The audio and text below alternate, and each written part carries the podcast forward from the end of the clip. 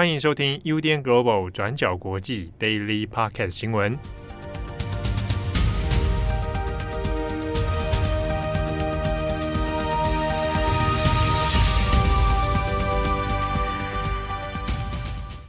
Hello，大家好，欢迎收听 UDN Global 转角国际 Daily Podcast 新闻。我是编辑惠仪，我是编辑木仪。今天是一月十九号，星期四。那在就是开始过年假期的前一天呢，我们有两则的新闻要跟大家分享。那第一则呢，我们要讲乌克兰。那乌克兰一架直升机在十八号星期三的时候，在乌克兰首都基辅东部的郊区坠毁，造成至少十四人死亡，十五人受伤。那目前有关当局已经展开调查，了解直升机坠毁的原因。我们看一下当时候的状况。这架直升机是在当地时间上午时间出发，准备前往前线的战争热区。那当时候直升机上面是有九个人，包括六位内政部官员，还有三名机组人员。那可是，在飞行过程当中，却撞到基辅东部郊区的一间幼儿园。那随后是坠毁在附近的住宅大楼。机上九名内政部官员还有机组人员全数罹难，也因为直升机撞到幼儿园，所以死者也包括孩童。那另外呢，也造成二十五人受伤。根据现场目击者的说法，当时候一栋两层楼高的建筑物是被火焰吞没，那幼儿园也冒起滚滚的浓烟，整个街区是完全被灰尘还有烟雾覆盖，甚至呢也是能闻到塑料燃烧的味道。现在初步调查显示，直升机的坠毁事件应该是一场事故，暂时还没有提到是不是跟俄罗斯的攻击有关。那目前调查的方向可能包括几个面向哦，那像是直升机是不是有违反飞航的规定，或者是技术故障，或者是有没有人蓄意破坏等等。那另外呢，也因为起飞的时候，基辅早上其实是有浓雾的，所以也不确定是不是气候的因素影响了飞行的条件。那这边呢，我们要特别提一下罹难的内政部官员。那当时候机上是有载着四十二岁的内政部部长莫纳斯提尔斯基，那他是自俄罗斯入侵乌克兰以来位阶最高的殉职官员。莫纳斯提尔斯基是在二零二一年的七月担任内政部长，是总统泽伦斯基所属政党的重要成员。那他在担任六个月的内政部长之后，那就正面迎击了俄罗斯的入侵。也像是在二零二二年二月二十四号开战的第一天，俄罗斯在清晨越境入侵乌克兰，莫纳斯提尔斯基管辖下的边境防卫部队就是第一个正面迎击俄军的部队。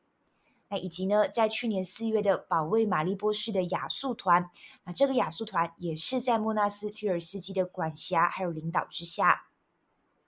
那除此之外，莫纳斯提尔斯基的工作范围也包括在乌克兰全国境内排除地雷，以及呢，也会定期向民众公布一些最新的消息，像是俄军导弹袭击造成的一些损毁或者是伤亡等等的这一些消息。所以。他和其他内政部官员的罹难，对乌克兰来说是惨重的损失。那按照泽伦斯基的说法，他说这一些官员是真正的爱国者，而坠机呢是一场可怕的悲剧。那同一时间，也是在十八号，瑞士达沃正在举行世界经济论坛。那泽伦斯基也有跟现场视讯连线，他在视讯里面呢就有请求与会代表一起为基辅的坠机意外默哀。泽伦斯基就指出，即使直升机没有在战斗中坠毁，但是呢，这依然是要归咎于俄罗斯入侵的战争。他说，因为坠机不是意外，而是战争造成的。他也提到，战争不仅仅是发生在战场上，那每一个人、每一次死亡都是战争的结果。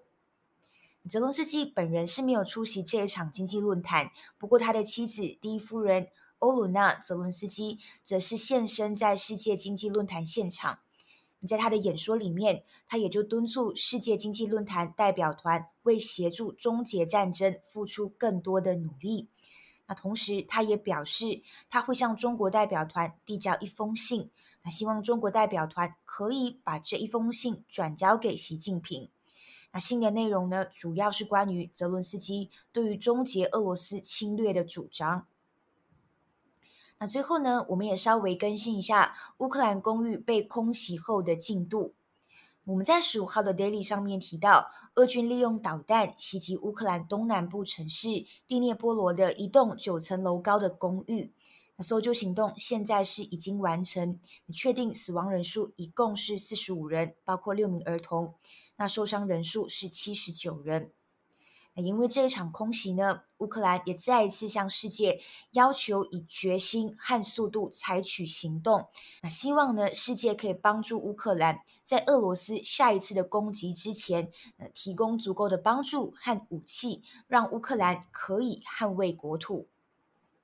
好，那以上呢，大概就是关于乌克兰的一些最新消息。好，那我们今天下一则来看纽西兰。纽西兰总理阿尔登，他在一份声明中宣布，他即将会辞职。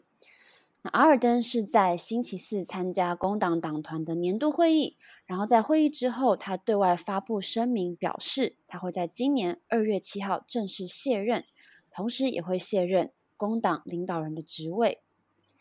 纽西兰在今年十月十四号会举行大选，那阿尔登也说，他今年不会角逐选战。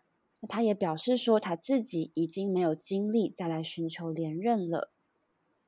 那阿尔登也说，过去五年半的时间是他生命中最充实的日子。他说，领导一个国家是非常具有挑战性的工作，你会享有特权，但是也会伴随巨大的责任。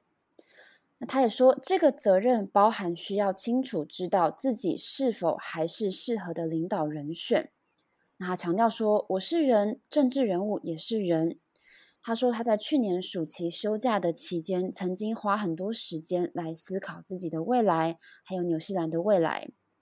那他认为说自己油箱里的油已经不足以完成这份工作了，而且强调说是时候该卸任了。那今年四十二岁的阿尔登，他在二十八岁的时候踏入政坛，成为纽西兰最年轻的国会议员。那之后，他在三十七岁的那一年，二零一七年当选了纽西兰总理，那也是当时世界上最年轻的国家领袖。那他在五年半的执政期间，曾经带着纽西兰走过疫情，还有二零一九年基督城清真寺的枪击案，以及怀特岛的火山爆发。那我们这边也要提一下二零一九的枪击事件。在二零一九年三月十五号，纽西兰发生了史上最严重的恐怖枪击事件。那当时是有一位二十多岁的澳洲男子，在基督城的光明清真寺，还有林伍德伊斯兰中心持枪扫射，造成五十位无辜的民众死亡。而且另一名枪手还在犯案的过程中，在脸书上进行了长达十六分钟的网络直播。那在枪击事件发生之后，阿尔登戴着穆斯林头巾出现在公共场合，那也持续的慰问，还有提供经济援助给受害者的亲属。但是他更为人所知的是，他在枪击案发生之后不到一周之内，就以非常快的速度修法来严格管制枪支，并且正式宣布纽西兰将会禁止所有军用半自动武器 （MSSA）。还有所有的攻击步枪。那一般来说，通过法案是需要好几个月的时间。但是阿尔登表示，由于这个案子有它的急迫性，还有必要性，所以在一个月左右就正式的通过了。那他也在二零一九年底前进一步通过了有关枪支注册，还有更严格的审查规定。那在发生这种重大攻击事件的时候，社会上普遍会把注意力放在凶手身上。但是当年阿尔登是采取不一样的做法。他当年在这个国会发表演说的时候，他就说，枪手做这件事情是因为他想要寻求恶名，他想要扬名国际。但是我们纽西兰不会给他任何他想要的东西，我们连名字都不会提。那他也呼吁说，我们不应该把注意力放在枪手身上，而是应该把焦点放在所有的受害者身上。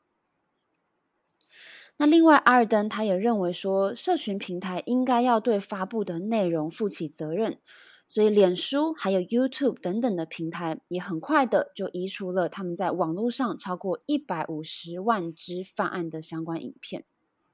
那当时阿尔登的回应还有应对的态度，其实也获得了不少人的称赞哦，说他沉着冷静，那同时也努力的做好该做的事情，那同时也抚慰了人民破碎的心。那阿尔登他在性别还有社会福利方面，其实也做了不小的贡献。大家记得吗？在二零一七年年初，他在脸书上公布自己怀孕的消息。那他也成为继一九九零年巴基斯坦总理布托之后，全球第二位在任期间生产的民选领袖。那结果网络上就有很很多人质疑说，他身为一个国家领导人，能够身兼多职吗？那面对这样子的问题，阿尔登也回应，她不是第一个又要工作，然后又要照顾孩子的女人。他强调说，在她之前就已经有非常多女性在这件事情上做得非常好了。那阿尔登在当年也依法申请了六个星期的产假。那产假期间是由副总统皮特斯来暂代职务。那他在接受一个脱口秀节目访问的时候，也被主持人挑战。主持人就说：“纽西兰在这六个星期会没有总理。”那他也说：“阿尔登身为总理这么忙，能够请产假去生小孩吗？”那当时阿尔登就非常严肃的回应说：“在二零一七年要求女性回答这个问题，非常不能让人接受。”他说：“在这个世代中，女性对于生育的选择不应该影响工作机会，也就是说。”一个女人决定要生育，跟她是不是在职场，还有她是不是拥有工作，都不该是阻碍女性做决定的因素。所以，阿尔登他在上任之后，也开始调整了这个纽西兰的产假制度，像是说，从二零一八年七月一号开始，原本十八周的有薪产假就增加到了二十二周，然后在二零二零年的七月一号开始，也进一步延长到二十六周。那阿尔登也强调说，女性不需要，女性不需要非得在职场成就，还有成为母职之间做出抉择。另外一方面，他认为在追求职场理想，还有在家庭生活之中，女性不需要表现的一切好像都很简单一样。应该是说，不管是女性还是男性，都可以适时的表达自己的无力，还有脆弱，或是勇于开口来寻求帮忙。那阿尔登，他身为历史上第二位在执政期间怀孕生产的国家领导者，自然就受到很大的关注了。但是，他也希望说，未来大家在谈到女性领导人怀孕的这件事情，能够感觉到非常的稀松平常。那阿尔登，他其实在执政期间也面临了不小的暴力威胁哦，像是在疫情期间，国内的反疫苗团体。还有一些相信阴谋论的人士，也都非常不满纽西兰的疫苗还有封城政策，也同时让民调下滑。那阿尔登说，在这些暴力的威胁确实对他的生活是有影响的，但是这些在工作中会遇到的风险，并不是他选择辞职的原因。那是因为他认为工党需要组一个新的团队来应对未来的挑战。好，那接下来谁会接替阿尔登的工作呢？目前还不清楚。现在被认为最有可能的人选是副总理兼财政部长罗伯森，但是罗伯森目前说争取这个位置的几率并不大。那接下来工党党团有七天的时间来找出是不是有人选可以拿到党团会议超过三分之二席次的支持，成为新的工党党魁，还有纽西兰总理。那党团即将在三天之后，在一月二十二号票选新的党魁。那如果没有人在党团会议拿到足够的支持票，那这场党魁选举的范围就会扩大到其他的工党党员了。好的，那以上就是有关纽西兰总理阿尔登宣布辞职的消息。那节目的最后也有一系列的消息要先跟各位听友预告。那首先是因为要过年了，所以接下来过年期间我们的 Daily 都会停更。但是停更的同时呢，七号这边也有准备了新的节目单元要跟大家分享。好，我们来预告一下重磅广播的全新单元哦，就是我们最新的转角游乐器。